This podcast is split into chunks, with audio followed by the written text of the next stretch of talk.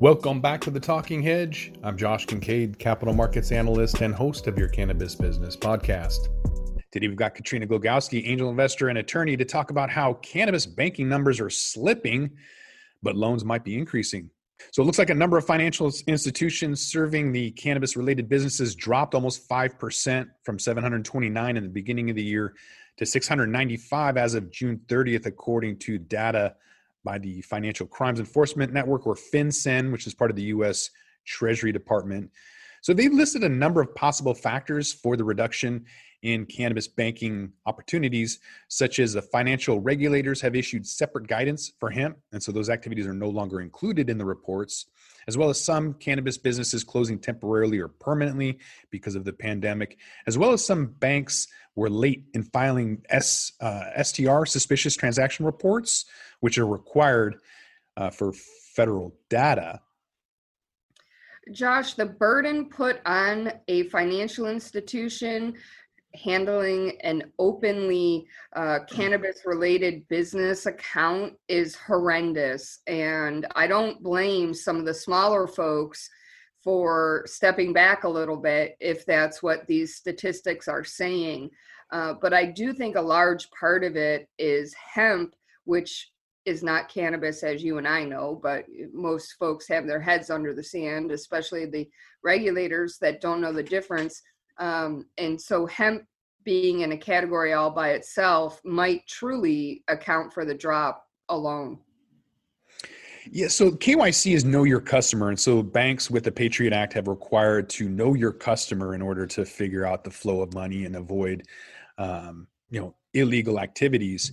But if you're going to buy hemp from lebanon for example i mean i'm not really sure how you can go in and figure out um, all the kyc requirements to the exact specifications and still remain in compliance. It's it's really difficult with an international commodity like a flower like hemp that has so many different regulations that i i see a lot of troubles uh, occurring with small businesses not being able to um, to remain compliant. For example, if a bank can't even file the proper suspicious activity reports or uh, currency transaction reports, like that's a no-brainer. That they're they're prompted on their computer to fill that out. So if that's happening on the bank side, imagine what a silly small little entrepreneur growing a flower, you know, they're they're just not they're not built that way. Farmers aren't really compliance specialists, so I see a lot of trouble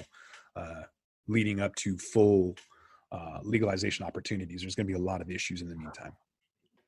Yeah, and the SARS, the suspicious activity report, the SARS are what give the banks the heartache.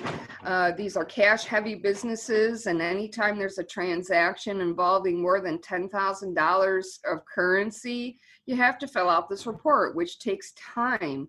Um, that's why you see like a $1,000 of a, a month for. Uh, the privilege of banking because the banks have to uh, do these reports every single time. Um, and if you, if you don't have a, a, adequate compliance staff to make sure that they're done, period, that they're done correctly, period, and that they're done timely, period, uh, then you have a problem and, and you're risking your federal charter if you're a bank or your certification if you're a credit union. Uh, so it, it is a ridiculous burden on the small entities and and the reason i say small entity josh is because the the big five banks never touch cannabis they they're they're they're not going to touch cannabis at all so it was mostly credit unions that uh, were putting their toe in the cannabis banking water. And the credit unions unfortunately are usually smaller and bear the burden of filling out all this paperwork. And you know uh, it, it's just you know, keep your fingers crossed for the SAFE Act, Josh. Yes, right. Yeah, a lot of these banks, um, credit unions, being in state, are easier to work with hemp and cannabis companies because a lot of the the bigger banks are multi-state, and then you have the the cross-state issues with uh, with the feds, and so it's easier to get a local bank and or credit union that's in state. And Um, according to uh, the report, some of the the financing or some of the money that's being lent out is going towards cultivation and processing equipment. and some commercial real estate, so it is. I guess it is going towards plant touching to a small certain degree rather than just ancillary that we've been hearing about for so long. So maybe that's a good step towards the right direction of lending to the actual farmer.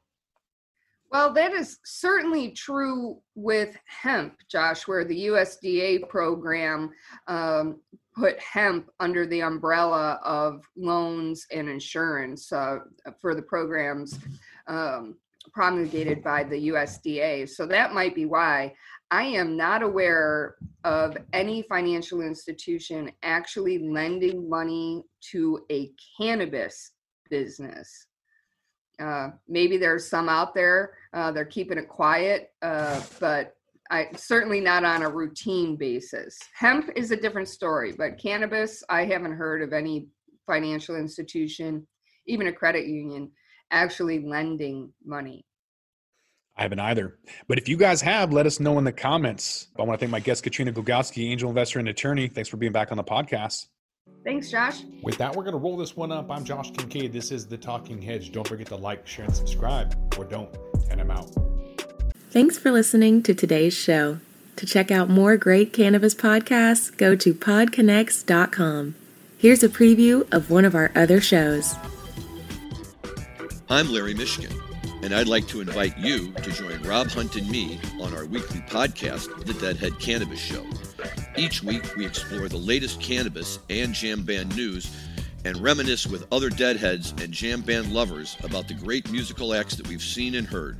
Check out a new episode every Monday.